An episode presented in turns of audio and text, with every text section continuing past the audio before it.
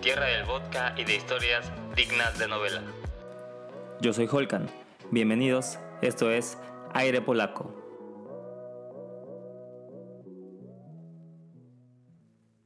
Bienvenidos al episodio número 6 de Aire Polaco. Por si nos escuchan por primera vez, Aire Polaco es un podcast sobre personajes y eventos con historias particulares ocurridas u originadas en Polonia.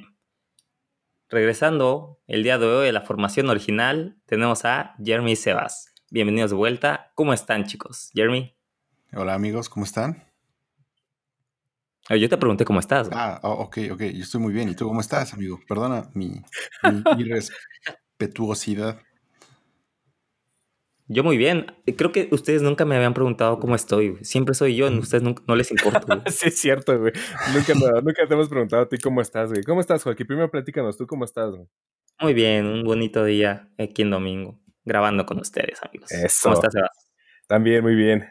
Aquí regresando otra vez a su podcast favorito. Entonces, bueno, entonces hoy les tenemos una historia nueva. Vamos a hablar sobre un personaje que se convertiría en héroe de 3 países distintos, teniendo éxito total en su carrera como estratega militar, pero una desgracia en su vida amorosa. Un ingeniero, músico y pintor polaco, querido por todos, menos por quien lo conocía en el campo de batalla. Bueno, ya una tragedia debería tener. Si no, esto no sería héroe polaco, ¿eh? Sí, o es perdido tus papás, o es una tragedia amorosa, ¿no? Ok, check, tragedia amorosa. Va. Su nombre, Tadeusz Kościuszko. ¿Cómo? Pero nosotros le vamos a decir Tadeo. Tadeo, sí. Tadeo. El buen Tadeo. Tadeo nace en febrero de 1746, en lo que era conocida en ese momento como la República de las Dos Naciones, pues para esos años Polonia era un país compuesto de 2 naciones realmente, siendo la Unión Polaco-Lituana. Ok, entonces ahí es como trampa, ¿no? Porque eran 2 países en uno, entonces si dices que fuera de 3, pues ya cuenta como 2.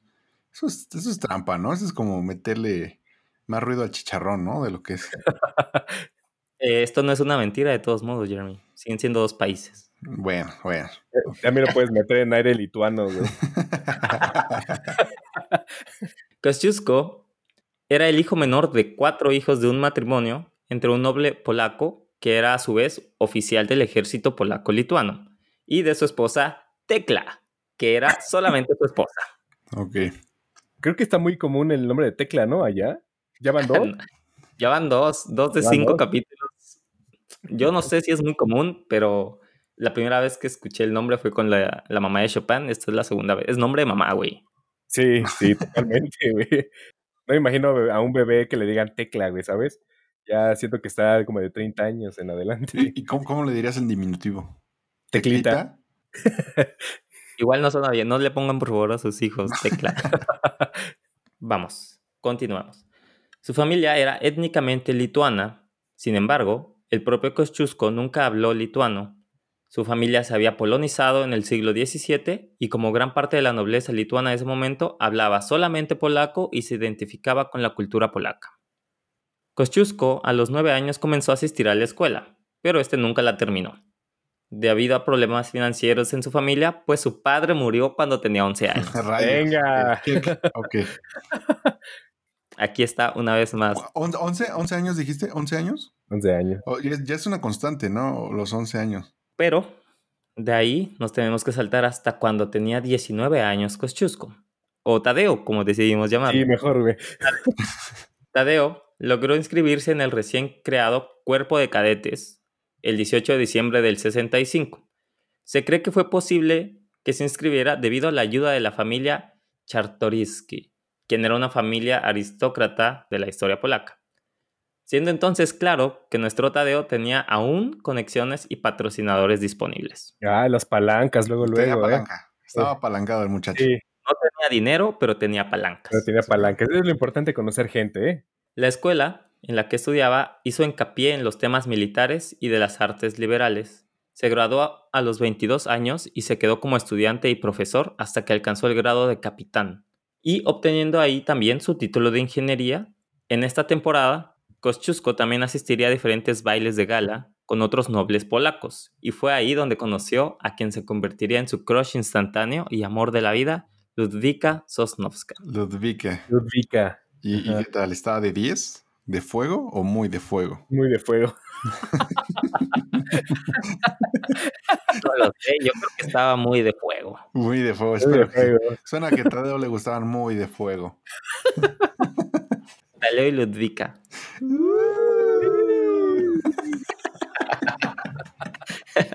De ellos se dice que indudablemente tenían almas gemelas y se enamoraron a primera vista uno del otro durante estos bailes. Ah, ya tenían atracción ahí. Qué bonito. Qué bonito, ya. Qué bonito, qué bello.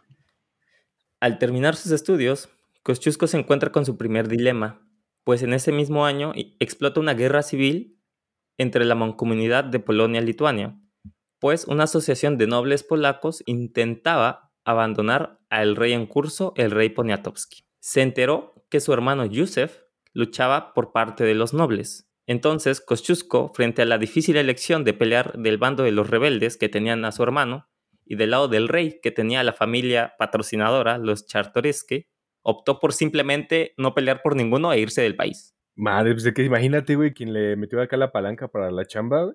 Sí, tenía que decidir si pelear por el varo o por su familia, güey. ¿Ustedes qué harían, muchachos? ¿Ustedes qué harían? Ah, esa fue una pregunta te iba a hacer, güey. Híjole, es que está difícil. No, yo creo que me iría por la familia, güey. La familia es primero, güey. Yo habría hecho lo que Kościuszko, güey. Yo me habría ido. Porque no es tu familia, o sea, era tu hermano nada más. Güey, pero sigue siendo tu familia, güey. Aplica la de Toretto, la familia. O sea, tenemos aquí un Toretto y un Poncio Pilatos, güey. Ok. Poncio Pilatos, güey. Ok. Su destino para escapar sería París, nada tonto, donde buscaría ganar una instrucción militar más rica, pero lamentablemente una vez ahí se enteró que se le iba a prohibir, pues a los extranjeros se les prohibía inscribirse en cualquier academia militar francesa, por lo que su única opción disponible era la Escuela de Arte y Pintura. No, bueno, nada que ver. Los extranjeros no les gustan las palancas, los corruptos. No, pues es que nunca se ha dejado, ¿no? O sea, que un extranjero participe en la milicia del país, pero no, o sí se ha dejado, no me acuerdo, no sé. Según yo no, sí. Según yo no, debe ser nacionalizado, que no, porque ¿no? Debe ser asunto de seguridad nacional. Exacto. Entonces, lo dudo. Pero bueno, decidió entonces, como compensación, meterse a la Escuela de Arte y Pintura. No porque le gustaba, sino porque así podía infiltrarse en algunas de las otras clases de las militares y usar las bibliotecas de las academias de París y así aprender un poco de lo que él quería. Sin embargo, esto de aprender artes también le traería cosas buenas más adelante, en particular con las chicas, pues se conservan aún pinturas de nudes hechas por él. Ah, bueno, de Ludwika. La de yo te dibujo y vamos a... Como a tus chicas francesas. Exacto. Y son sus chicas francesas, así que... Son sus chicas francesas, güey.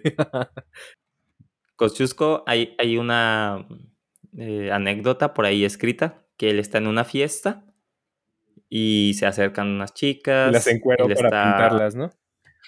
No. Okay. Kościuszko es como el chico bueno, porque está él, le piden que las pinte, él está pintando, las chicas quedaron muy, pues, satisfechas con la pintura... Y le dicen, bueno, otra vez, pero ahora desnudas. Vámonos. Y pues Kościuszko les dijo, qué mujeres tan vulgares. Y se fue, güey.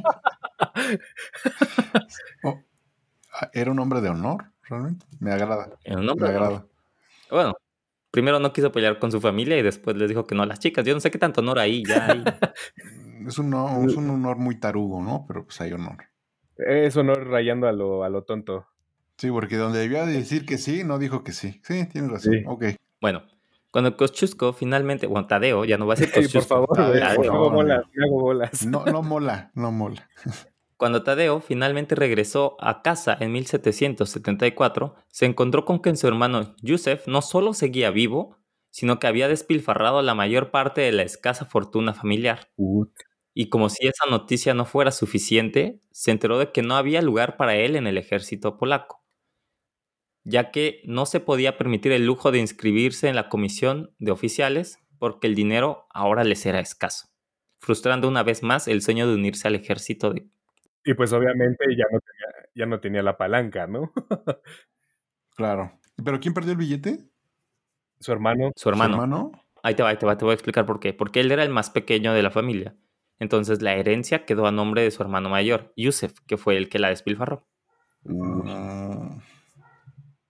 Ok. O sea, si le hubiera tirado al pavo a su carnal en la revuelta esta... probablemente sabrían que lo hubieran despilfarrado juntos, güey. ¿O lo gastan juntos? Sí, mínimo. Changos. ¿Ya ves? No, entonces ¿para qué sirvió irse a Francia? Pues para dibujar chicas francesas, güey. No, pero pues les decía que no. Sí. No, güey, de las que se sabe. No, de las que se sabe, no, seguro. Una vez mata un perro y se te queda el mataperros. No, pues. Bueno, debido a esta falta de dinero, Kosciuszko decidió buscar alternativas y fue entonces cuando el padre de su amada Ludwika, sin tener idea de la relación que ya había existido, vino en su ayuda y le ofreció el trabajo de profesor particular en la familia Sosnowski, en particular de su hija Ludwika.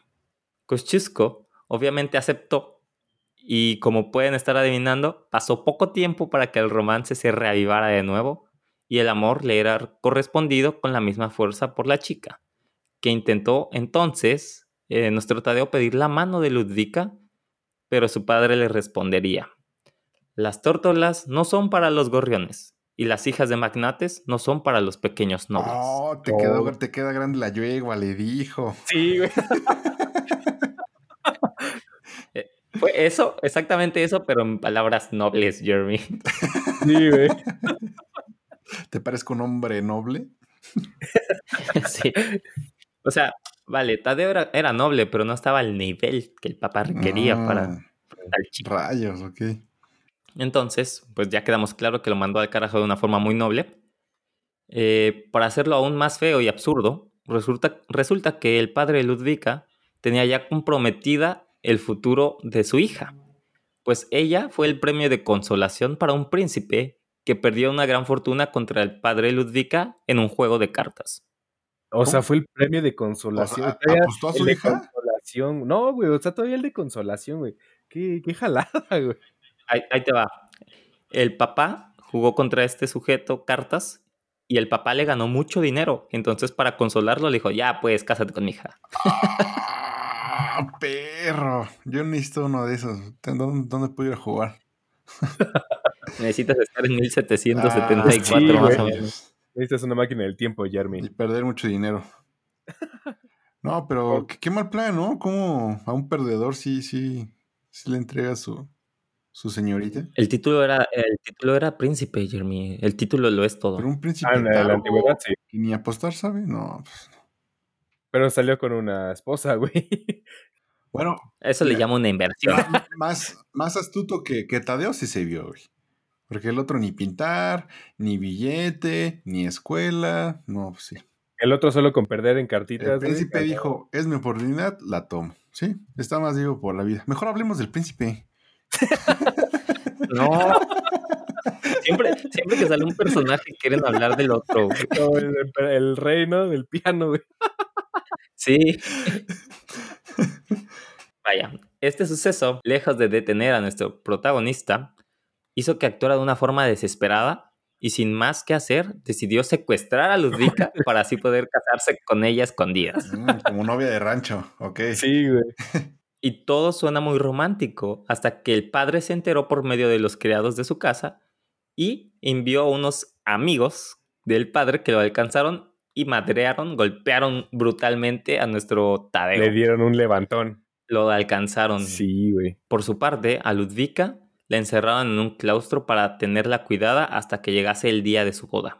Hasta que llegara el beso del verdadero amor, a liberarla. Como si esto no fuera suficiente ya, molesto, el padre de Ludwika tenía la intención de acusar a Tadeo de secuestro, cosa que podía tener enormes consecuencias para ese tiempo, pues para esos días el crimen incluía la pena de muerte. Así que, para salvarse y por si acaso, Tadeo escapó vía París para los Estados Unidos, enlistándose como voluntario para pelear por la independencia estadounidense en contra de los ingleses. Imagínate, o sea, se fue de ahí para no morir en Polonia, güey, y se regresó se fue a Estados Unidos para morir en la guerra, güey. Tenía mentalidad de adolescente, ¿no? El chamaco. O sea, porque es, no me quiere, no puedo hacer nada por estar con ella, ya no me importa nada, enlístame en el ejército.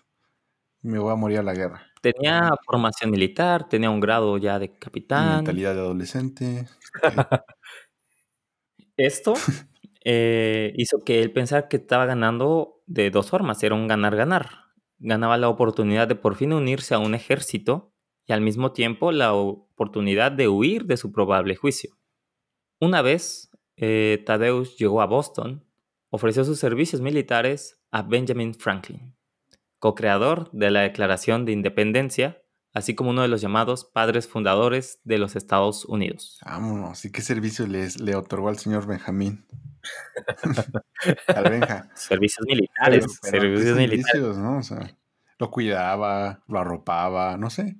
Le barría la casa, güey. Vamos para allá, vamos a explicar un poco de sus servicios. Por supuesto, la oferta fue aceptada y pronto sería conocido como COS, pues nadie podía pronunciar bien su nombre. ¿Tadeo? Ahí está Tadeo, papá. No sé cuál es el problema. Nadie le podía decir Kościuszko, como ustedes tampoco quieren decirle Kościuszko. Entonces le dijeron, vamos a ponerle el COS. El COS, con el artículo el antes de... Sí, el COS. El costeño. El coste. Entonces, ¿qué les parece si desde ahorita de una vez le decimos COS para meternos en la historia? Venga. No, ok. COS en Estados Unidos, el 30 de agosto de 1776, se preparó un plan para fortificar la fortaleza de Filadelfia, siendo esta su primera tarea y en la que iba a pasar el próximo invierno. El 18 de octubre del mismo año, el Congreso le ascendió a coronel de ingenieros del Ejército Continental, porque COS empezaba a recibir reconocimiento que no tenía en su país, pero sí acá por su buen trabajo. En esos años, la fuerza de avance británico comenzó a acosarlos más intensamente, por lo que el general Philip, quien estaba a cargo de COS, desesperado por retrasar a los ingleses, ordenó a Kościuszko que retrasara a su enemigo. Este diseñó una estrategia en la que los hombres de COS destruyeron puentes y presas, dando a los norteamericanos el tiempo necesario para retirarse de forma segura. Estrategia del campeón, ¿no? Y aquí te das cuenta que Estados Unidos sí es un país creado por inmigrantes. Poco después, de nuevo, COS recibió la orden de estudiar el campo de batalla, eligiendo la posición más defendible que pudiese y fortaleciéndola. COS procedió a diseñar una excelente variedad de defensas casi impenetrables para atacar desde cualquier dirección. Por lo que el trabajo de COS en Saratoga recibió grandes elogios de su superior, pero igualmente diría más tarde. Los grandes estrategas de la campaña eran colinas y bosques, que un joven ingeniero polaco fue lo suficientemente hábil en reclutar para mi campamento, dándole más ánimos y crédito a los árboles que al mismo COS. Bueno, era mejor eso que ser tachado de secuestrador en Polonia, güey. Sí, pero la verdad que en este punto de la historia, COS tenía una buena vida en Estados Unidos, ya tenía... Pero bastante. Estaba haciendo lo que él quería, lo estaba haciendo bien y recibiendo el reconocimiento que él merecía por su buen trabajo. Pero por debajo de los árboles y las montañas, güey. Cumpliendo el sueño americano. Sí. Igual a los mexicanos les pasa eso, por debajo de otro gringo cumplen su sueño. De todas formas, COS fue ascendido al rango de general de brigada, aunque esto no significaría mucho, pues se quedarían a la espera de su salario y COS, junto con otros, estaba sin poder siquiera financiar un viaje de regreso a Europa.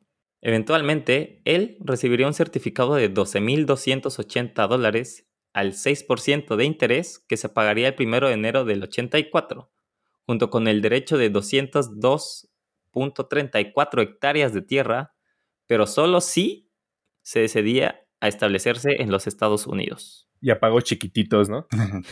Y abajo decía Coppel, ¿no? Algo así. El punto es que como en ese momento no había dinero porque estaban peleando por su independencia, la parte que era el gobierno, en ese momento Washington, para ser más explícito, generaba este tipo de bonos en los que les prometía tal pago por sus servicios con tal tasa de interés y cuando el Estado pudiera tener ese dinero, una vez que fueran libres, independientes, les iban a pagar este dinero que les habían prometido. Ok, o sea, no sé, bueno... Entonces, ficticiamente... En ese momento COS era rico. Era rico, pero no tenía el dinero en las manos. Sí, era rico, pero no tenía flujo de efectivo en el momento. ¿Ok? Ay, sí. Maldito tecnicismo. Yo diciendo que es imaginario y tú, no, no, no, no es flujo. Es millonario, pero no hay flujo de efectivo en el momento. El 15 de julio de ese año, Kościuszko partió hacia Polonia, pero aún con sus condecoraciones, una vez más no se le concede un puesto en el ejército polaco. Esto debido al conflicto ahora entre sus patrocinadores, la familia Czartoryski y el actual rey. Esta vez se peleaban entre sus patrocinadores y él no podía pelear por ninguno de los dos. No más, estaban peleando sus padrotes, ¿no? Nada más podía ver de lejos, ¿no? Y para no poder interferir, pues no le dieron ningún lugar en el ejército, una vez más. Era el de los... Pero déjalos que se peleen ellos solos, ¿eh? No se vayan a meter. Para sumarle a su infortunio, se enteró de que no podía regresar a su casa, pues su hermano Yusef perdió para ese entonces la mayoría de la parte de las tierras de la familia a través de malas inversiones. ¿A qué se dedicaba o qué hacía? Yo no sé, solo sé que estaba bien tronco. Eran apuestas, yo creo, güey, porque... Le debían de pasar al vendedor más grande del mundo por ahí para que aprendiera. Padre rico, padre pobre. Padre pobre, cerdo capitalista. Sí, ya estaban en esos libros, ¿no? En ese momento. Sí, ya. Esos fueron escritos por Jesús. Distribución de peces y vino. Era en ese momento. Una distribuidora de alcohol y pescado. Alcohol y pescado. Del mar a tu mesa. No, del cielo a tu mesa, decía Jesús. Con vino. Ya, a ver, vamos a pasar esto, por favor. Contando con estas malas noticias, Kos, con ayuda de alguien, fue capaz de recuperar una parte de las tierras para sí mismo. Kos entonces, siendo creyente de la justicia e igualdad entre personas, lo cual era revolucionario para ese tiempo, y estando en Polonia, decidió limitar la jornada de los campesinos que trabajaban con él a solo 2 días a la semana, en lugar de los 7, y al mismo tiempo liberar a las mujeres de la servidumbre, así que no tenían que trabajar si no querían. Pero, a ver, ¿2 días? Sí, o sea, él tenía a los campesinos trabajando para él toda la semana. Y él dijo, esto por lo que les pago, por lo que ganan, no es justo. Ustedes trabajen solo 2 días. Y a las mujeres que eran de servidumbre les dijo, son libres. Ustedes no tienen que trabajar si no quieren. Changos. Qué valor para ese momento, ¿no? Sí. ¿No? Porque los demás te van a ver mal. No son buenos actos. Qué valiente este hombre. Qué valiente el señor Tadeusz Kościuszko. El Kościuszko. Sin embargo, la herencia y el sueldo de Kościuszko dejó de ser rentable. Y Kościuszko comenzó a aumentar muchas deudas. Su situación no fue beneficiada por el hecho de que prometió el dinero del gobierno estadounidense más los intereses de demora por años de servicio. O sea, él ya tenía deudas de algo que no tenía. Madres. O sea, tenía un buen corazón, pero no lo hizo muy inteligentemente. Pues era militar, un empresario. Afortunadamente, el 12 de octubre de 1789, como consecuencia del aumento de la presión política para aumentar el tamaño del ejército para defender las fronteras Polonia-Lituania, contra sus agresivos vecinos, Kościuszko vio una oportunidad para volver al servicio militar y por fin servir a su país en el campo que mejor conocía. Kościuszko no solo fue aceptado, sino que recibió el rango de general y gracias a esto comenzó a recibir un sueldo de 12,000 złoty al año, lo que le puso fin a las dificultades financieras. Kościuszko, siguiendo con sus ideales de igualdad, argumentó a los dirigentes que los campesinos y los judíos deberían recibir el estatus de ciudadanía plena para que esto motive a ayudar a defender a Polonia en caso de una guerra. Sí, nos trataba de ser patriotas a todos. Sí, tenía un buen corazón y como estratega tenía buenas ideas, la verdad. Pero no tenía como gente muy chida alrededor de él, ¿no? Tenía las montañas y los árboles, güey. Sus amigos los árboles, pero se quedaron en Estados Unidos, Sebas. Pero pues ahí debe encontrar unos nuevos, güey. ¿Y qué pasó con ese bono que le iban a dar? Pues como no se estableció, no se lo dieron, ¿verdad? Sigue sin haber flujo de efectivo, amigo. No. Sin haber flujo, la batalla continuaba en Estados Unidos y la condición era si se conseguía establecer en Estados Unidos y ya estamos hablando de que él ya estaba en Polonia. Entonces es dinero perdido, ¿no? Prácticamente. Sí, ya. Más adelante... No. Un poquito de spoiler, él va a regresar, ya vamos a ver qué pasa con todo esto. Por lo que, a ver, sí, él decía que los judíos y los campesinos debían recibir ciudadanía para que los motive a pelear por Polonia en un caso de una guerra. Por lo que la facción reformista, es decir, los buenos, digamos, obtuvo la aprobación de la Constitución, la primera Constitución de la historia, el 3 de mayo de 1791. Y Koss vio a la Constitución como un paso en la dirección correcta, aunque se decepcionó, ya que se mantuvo la monarquía y se hizo poco para mejorar la situación de los grupos más desfavorecidos. Los campesinos y los judíos, con sus sugerencias, fueron ignoradas. Se dio cuenta de la política, de la realidad de la política. Que actualmente todavía pasa, ¿eh? Los campesinos se van a un lado, güey. Sí, es verdad. Bueno, fue entonces que en 1792 conoció a Anna Zamoyska, una chica de 20 años, hija de un canciller. ¿Cuántos años tenía? ¿20 años? A ver, ¿y mi Tadeo? 40 y algo. Eso. Pedófilo, ¿eh? Pedófilo. No, está dentro del rango. Hay que autorizárselo. 40 y 20. 40 y 20. Sí. Hay rolas para eso. Bueno, 20 años, hija de un canciller, comprometida con otro noble. Y entonces esta quedó obsesionada con Koss a tal grado de proponer cancelar su compromiso para casarse con Koss. Siempre se mete en pedos este compita, güey. Siempre. No, pero esta vez no fue él. Esta vez fue ella. Pero es que ella quedó deslumbrada. O sea, sí, güey, pero es que aún así ya estaba, digamos, comprometida, güey. Y en esos tiempos, güey, digamos que los papás o los reyes, los monarcas, no sé, eran los que decidían, güey. No, pues era una chamaca consentida, que se hacía lo que ella quería, y por eso. Vamos por ese cachito, porque exactamente la madre se enteró. En la madre. Y entonces, la madre de Ana estuvo de acuerdo con el plan, güey. Ya ves, digo que una chamaca consentida que obtiene lo que quiere, 20 años... Hija de gente noble. Güey, paps. Pero Koss, siendo el chico bueno que conocemos que es, le aconsejó que no lo hiciera y que se casara con su prometido actual. Lo hizo, Jeremy, lo hizo. Sí, no. Y ni siquiera se le echó así de lonche, así. Así como, ¿no? Tengo hambre un ratito, lo guardo otra vez para el rato y ya. ¿No? ¿Cero? Mucho honor, ¿no? No, Koss. Es un chico bueno. Eso no es un chico bueno, güey. Sí, ya roza la otra parte de la línea, güey. Ya. Oye, pero esto, la chica Ludwika ya nada en su vida, ¿verdad? Después de todo el desmadre que hizo. Sí, pues se terminó casando con el prometido que le prometieron y pues... Con el príncipe. Sí. Sí, hay una historia que mientras leía que se volvieron a encontrar, de hecho en esta temporada, cuando él regresó a Polonia ya condecorado y todo. Se encontraron en uno de esos bailes de nobles, pero a pesar de que pues sí se toparon y sí fue como crush ahí, pues no pasó nada más porque pues él es el chico bueno, no iba a abusar a hacer nada y pues ella estaba casada y pues más allá de cumplir. Los dos querían. Pero pues es el chico bueno, güey, o sea, ya tienes ahí también el título del podcast, Tadeo, el chico bueno. El tipo bueno. El buen chico, ponle. Bueno, voy a retomar la historia. Un año más tarde, el 14 de mayo de 1792, un grupo de nobles conservadores crearon la Confederación de Targowica. Para hacerlo más normal, llamémosle la Confederación de los Malos. Ya salieron los malos en la historia, güey. Exacto. La Confederación de los Malos, entonces, pidió a Rusia ayuda para el derrocamiento de la recién aprobada Constitución, porque no les estaba gustando, a lo que fue lo mínimo necesario para que Rusia accediera, y solo unos días después un ejército de 100,000 hombres cruzó la frontera polaco-rusa y se dirigió a Varsovia. No mames, 100,000 hombres encima de osos. No le digan dos veces a Rusia porque va en chinga, güey. Solo le dijeron, ahí ya están. ¿Quieres pelear, Simón? Y ya. Los rusos tenían para la batalla una ventaja de 3-1 en términos de fuerza numérica.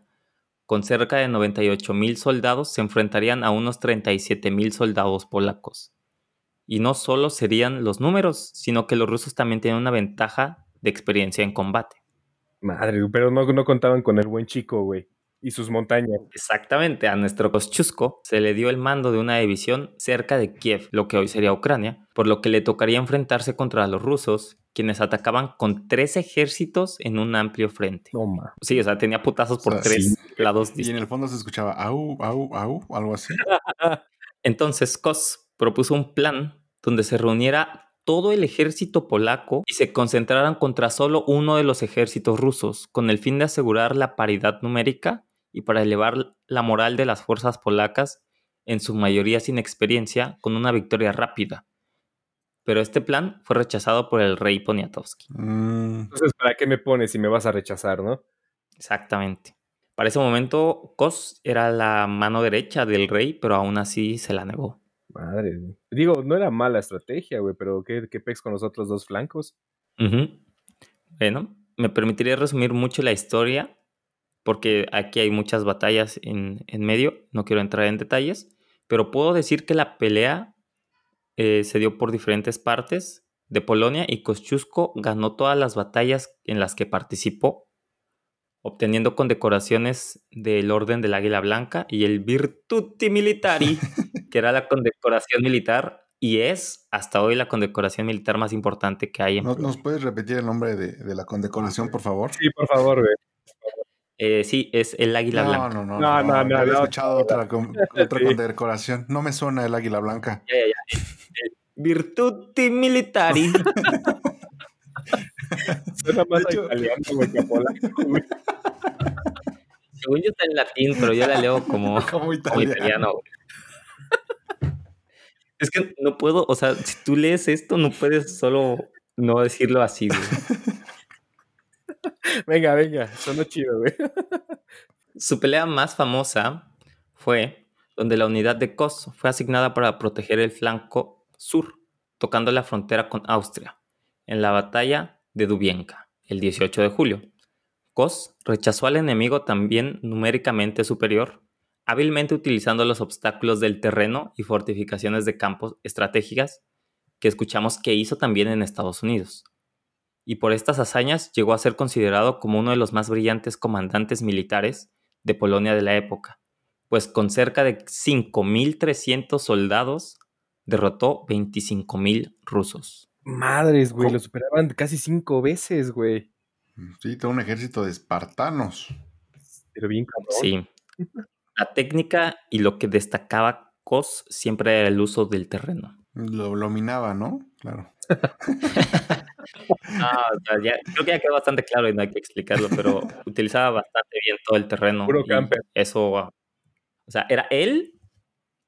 5.000 polacos, pero 700.000 árboles, güey. Eso no sabía la gente, güey. Puro Groot ahí. Puro Groot. Slayer. Sí. Después de la batalla, el rey Poniatowski lo ascendió a teniente general y la noticia de esta victoria se expandió en toda Europa y el 26 de agosto recibió la ciudadanía honoraria de Francia. Mientras tanto, el rey Poniatowski decidió pedir un alto al fuego el 24 de julio de 1792, pues el rey anunciaba formalmente su adhesión a la Confederación de los Malos. No man. Ordenó a los ejércitos polaco-lituanos que cesen las hostilidades contra los rusos. O sea, entonces, ¿tanto pelea para qué?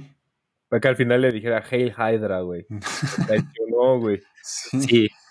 ¿Para qué tanta muerte y todo eso? 6 días después de la noticia, Kościuszko renunció a su cargo y brevemente regresó a Varsovia, donde obtuvo el nombramiento y remuneración, pero se negó a la petición del rey de permanecer en el ejército. Pues sí, es que... Ya vimos que tiene honor. ¿Tiene honor? Es fiel a sí mismo. Sí, tiene honor, sí. Es que sí se pasó de la... Otra cosa habría sido si le hubieran ofrecido a Ludwika, ¿no? Pero no. La capitulación del rey fue un duro golpe para Kościuszko, que no había perdido ni una sola de las batallas en la campaña y se sentía traicionado por las decisiones del rey. Así pues, a mediados de septiembre, se había resignado a abandonar de nuevo el país y se marchó, partiendo una vez más hacia París, donde trató de obtener el apoyo francés para ayudarle con la situación de Polonia. Permaneció allí hasta el verano, pero a pesar de la creciente influencia revolucionaria, los franceses no dieron apoyo a la causa de Kos. Kościuszko entonces concluyó que las autoridades francesas no estaban interesadas en Polonia más allá de lo que podían hacer para utilizarlo en su propio beneficio, y estaba decepcionado cada vez más. El 23 de enero de 1793, Prusia y Rusia, que eran amigos, estaban destruyendo Polonia e hicieron la segunda partición de Polonia. Esto fue un tratado que repartía las tierras polacas y se quedaron con 2/3 partes de Polonia y, claro, dejaba sin efecto a la Constitución. Tal resultado fue un golpe bien dado por la Confederación de los Malos, ya que por sus acciones defendieron solamente los privilegios de los nobles, pero ahora eran considerados por la mayoría de la población polaca como traidores. Pues sí. En agosto de 1793, a pesar de las pocas posibilidades contra los invasores, Kościuszko fue a Leipzig, en Alemania, donde se reunió con otros influencers polacos para iniciar la planificación de un levantamiento. Acá todos con su cámara, así de, estamos haciendo movimiento, apoyarnos con el hashtag no más guerra. No más guerra, arriba Polonia. Pray for Polonia. Pray for Polonia. Por cada hashtag le estaremos dando un kilo de arroz a un niño polaco. Sin embargo, la situación en Polonia estaba cambiando rápidamente y los gobiernos de Rusia y Prusia obligaron a lo que quedaba de Polonia a disolver de nuevo la mayor parte de sus fuerzas armadas, y las unidades que quedaron fueron reclutadas en el ejército ruso. Bueno, reclutadas entre comillas, ¿no? Desde a 20 a huevo. Entonces Kościuszko se vio obligado a ejecutar su plan antes de lo previsto, y el 15 de marzo de 1794 se puso en camino a Cracovia. Siendo entonces la decisión final hacer un levantamiento donde Kościuszko sería el líder, que duró aproximadamente 8 meses. Kościuszko entró en la ciudad, en la plaza principal de Cracovia, y anunció el inicio de la revuelta. Kościuszko comenzó a movilizar a la población, con la esperanza de elevar un número suficiente de voluntarios para contrarrestar al ejército ruso, que era claramente más grande y más profesional, aunado a que tenía esperanzas de que ni Austria ni Prusia intervinieran. No, y además ya tiene experiencia, güey, con ejércitos más grandes que él, ¿no? Sí, pero aquí el truco está en que él tenía menos números, quería pelear contra los rusos, pero le iba a decir, que tus dos compas no se metan, es de solos. Entre tú y yo nada más, no seas joto. Kościuszko reunió un ejército de cerca de 6,000, incluyendo 4,000 soldados regulares y 2,000 nuevos reclutas. Marchó hacia Varsovia y tuvieron éxito en la organización de un ejército para oponerse a los rusos con mayor rapidez, obteniendo la victoria en su primer batalla. Sin embargo, mientras que los rusos fueron derrotados en el campo de batalla, su pérdida no era de importancia estratégica y solo hicieron enojar a los rusos, que rápidamente pusieron una recompensa sobre Kościuszko, vivo o muerto. Madre mía. Nada más fueron a torear al toro. Changos. Sí, el pinche Kościuszko nada más fue acá de traigan matanos, güey, ya se sentó el perro, güey. Sí, fue exactamente así, güey. Fue entonces que Prusia, uno de los vecinos que él no quería que se metieran, decidió ayudar activamente a los rusos, y el 6 de junio los polacos se enfrentaron en una batalla defensiva contra las fuerzas de Prusia y Rusia juntos. Inevitablemente, Koss perdió. Al ver esto, a Koss no le vino bien, y de la pura depresión sacó su pistola, la puso en su boca y disparó. ¡No! No, pues fue su única derrota, ¿no? Según por lo que has contado, fue su única derrota, güey. Chao. Sí, hasta el momento era su única derrota. Madre, güey. Pero, sin razón aparente, esta no detonó, dejándolo vivo y finalmente capturado por los rusos, aunque su revuelta seguía en pie. No mames, ahí metió mano el papa, güey. Ya ves que le había pasado lo mismo. El segundo. Es de familia. Es la genética polaca. Cada vez que sacan un personaje aquí que diga se disparó, no es cierto, güey. Sí, güey. Bueno, fue capturado por los rusos y su revuelta seguía en pie. Aunque decir en pie es mucho, pues a un mes, en septiembre, las tropas polacas empezaron a ser vencidas por las fuerzas superiores y Rusia tomó Varsovia en noviembre, poniendo fin a la revuelta, concluyendo con la tercera partición de Polonia, que significó la desaparición de Polonia por los siguientes 123 años. Changos. ¿Y mi amigo estaba todavía prisionero? ¿O? Koss, estando capturado en Rusia, decidió simular que tenía una parálisis en las piernas, esperando que sus amigos y ejércitos lo recuperaran, mientras que este ganaba tiempo, entorpeciendo cualquier actividad y abogando que por ser inválido tendría un mejor trato, ya que no reflejaba una amenaza. Mira, mamá, estoy malito. No, man. Y esto suena absurdo, pero lo hizo por 4 años. No mames, ¿te imaginas si le hacen en los pies, güey, y los mueve acá? Al 4º año sí, ya se le habían atrofiado los músculos, ¿no? Ya los podía mover, güey. De verdad, ya no podía moverlos, güey, por estarle jugando, por estar buscando el ruido al chicharrón. Ándale. Qué bueno. Fake it till you make it. 4 años en los que decidió ponerse a componer piezas de piano, entre ellas 2 polonesas como el mismo Chopin, que se convertirían en un estilo de himnos en esa época para los polacos que lograron escucharlas. Vámonos, ¿era como los cantos de los negros? ¿Rap? No. ¿Hip hop? Quisieran cantos para elevar la moral entre los polacos. Sí, era polonesas es una composición de piano inspirada en Polonia, nada más, no hay letra. Ah, ok. Y todo eso parece ridículo, yo lo sé, pero le funcionó a Kościuszko. Fue perdonado por el nuevo gobernante ruso y emigró a los Estados Unidos. Y estando ahí, ya medio jodido por las heridas de guerra y enfermedades, recibió cartas sobre sus sobrinos y el ejército polaco, que se había unido al ejército de Napoleón para pelear contra Rusia. Y sonaba bien, hasta que se enteró que la intención de Napoleón no era precisamente liberar a Polonia. Entonces dejó de interesarse. Pues sí, ¿no? No era la intención liberar a Polonia, entonces dejó de interesarse y decidió no unirse a la pelea esta vez. En su lugar, se puso a criticar la esclavitud e igualdad inexistente en los Estados Unidos. Y también conocer un poco más la región.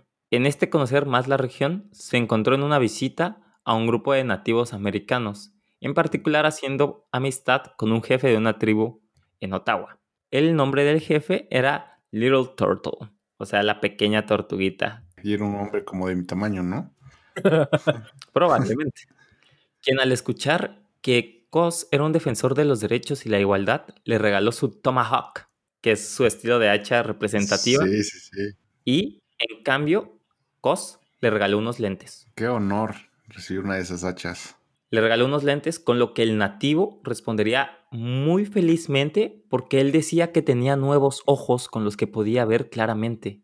O sea, que ya no tenía miopía, astigmatismo, algo así, y coincidió... Sí, coincidió con la graduación, sí, supongo, entonces pudo ver bien y fue un gran intercambio para el tortuguita. No, antes qué chingón, ¿no? Es una bonita historia. También en los Estados Unidos hay una historia sobre Kościuszko que dice que es él quien está detrás del diseño de la bandera estadounidense. Pues al parecer, durante una buena fiesta en la que se encontraba Washington con él, le preguntó Washington al polaco si tenía alguna idea para la bandera del recién creado estado. Según los informes, Kościuszko respondió que una idea interesante sería crear una bandera similar al escudo de armas de la región de Sandomierz. Y aunque es solo una leyenda, al comparar la bandera con los Estados Unidos con el escudo de armas de la tierra de Sandomierz, uno no puede evitar sentir que puede haber una pizca de verdad en esa historia. Porque realmente, y probablemente la use incluso de parte de la portada, es muy, muy parecida a lo que es la bandera estadounidense. O sea, aplicó la de pásame la tarea, pero cámbiale tantito, ¿no, güey? No me le cambié el color. Sí, realmente no hay una confirmación, claro. Pues no, pero suena, ¿no? A que lluvia de ideas, amigos. Y ya ahí cayó esa idea. Uh-huh. Se quedó plasmada. Una vez haciendo esto, Kościuszko decidió irse de Estados Unidos, pero esta vez a Suiza. No sin antes dejar en su testamento escrito donde pedía que vendieran todos sus terrenos y usaran el dinero para comprar tantos esclavos como fuera posible, liberarlos y educarlos. El buen chico, güey. Ahí está. ¿Pero de esclavos de dónde? De donde sea, ¿no? Esclavos negros de Estados Unidos. Okay. Y siendo este un buen deseo que buscaba justicia, decidieron jamás llevarlo a cabo en los Estados Unidos.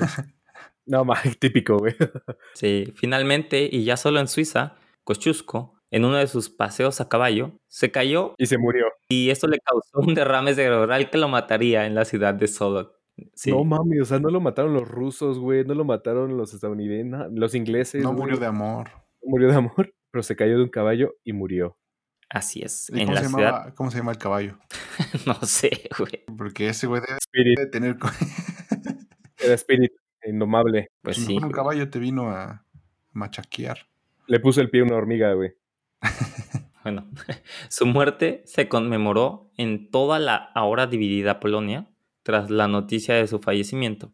Su cuerpo fue embalsamado y colocado en una cripta en Suiza.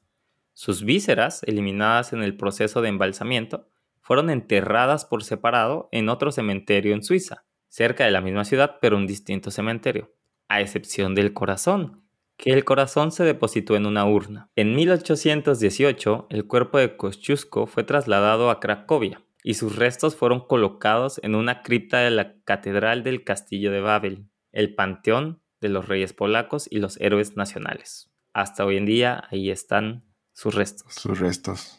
Aunque en 1927, el corazón de Kościuszko, que había sido conservado hasta entonces en el Museo de Suiza, fue repatriado a Varsovia, donde el corazón reposa hoy en día en el Castillo Real de Varsovia.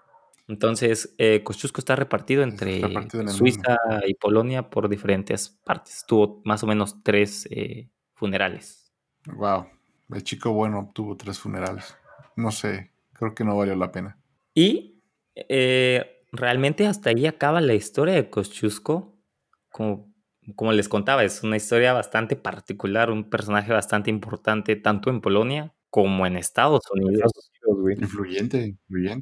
Un dato interesante es que el número de estatuas o monumentos hacia Kościuszko en Estados Unidos es el segundo personaje con más conmemoraciones, solo detrás de Washington. ¿Por qué? Así de famoso fue, famoso e importante para la independencia de Estados Unidos. Que es el segundo personaje con más monumentos, solo detrás de George Washington. ¡Wow! Eso sí no lo esperaba, amigos. Y como casi todos nuestros personajes, este hombre también apareció en los billetes eventualmente, pero ya no más. ¿Ya no están los slotis? No. Bueno, vamos a concluir entonces oficialmente con la historia. Esta fue la historia del capítulo número 6 de Tadeusz Kościuszko. Fue un gusto tenerlos aquí de nuevo. Bienvenidos de vuelta y como siempre, Jeremy Sebas, un gustazo. Muchísimas gracias, amigo, por invitarnos de nuevo. Espero que ya no nos vuelvas a saltar. Te creas. No, pero un gustazo, ya sabes que estamos aquí y nos las pasamos a todo dar, platicando, aprendiendo y cotorreando. Igual, amigo, muchas gracias por la invitación otra vez y pues ya para el próximo capítulo estaremos listos. Muy bien, entonces nos despedimos. Nos pueden encontrar en Facebook como Aire Polaco, a mí en Instagram como Holkanowski. Chicos, búsquenme como Germises. Y a mí como Bastian Moctezuma. Un gustazo. Hasta luego. Hasta la próxima.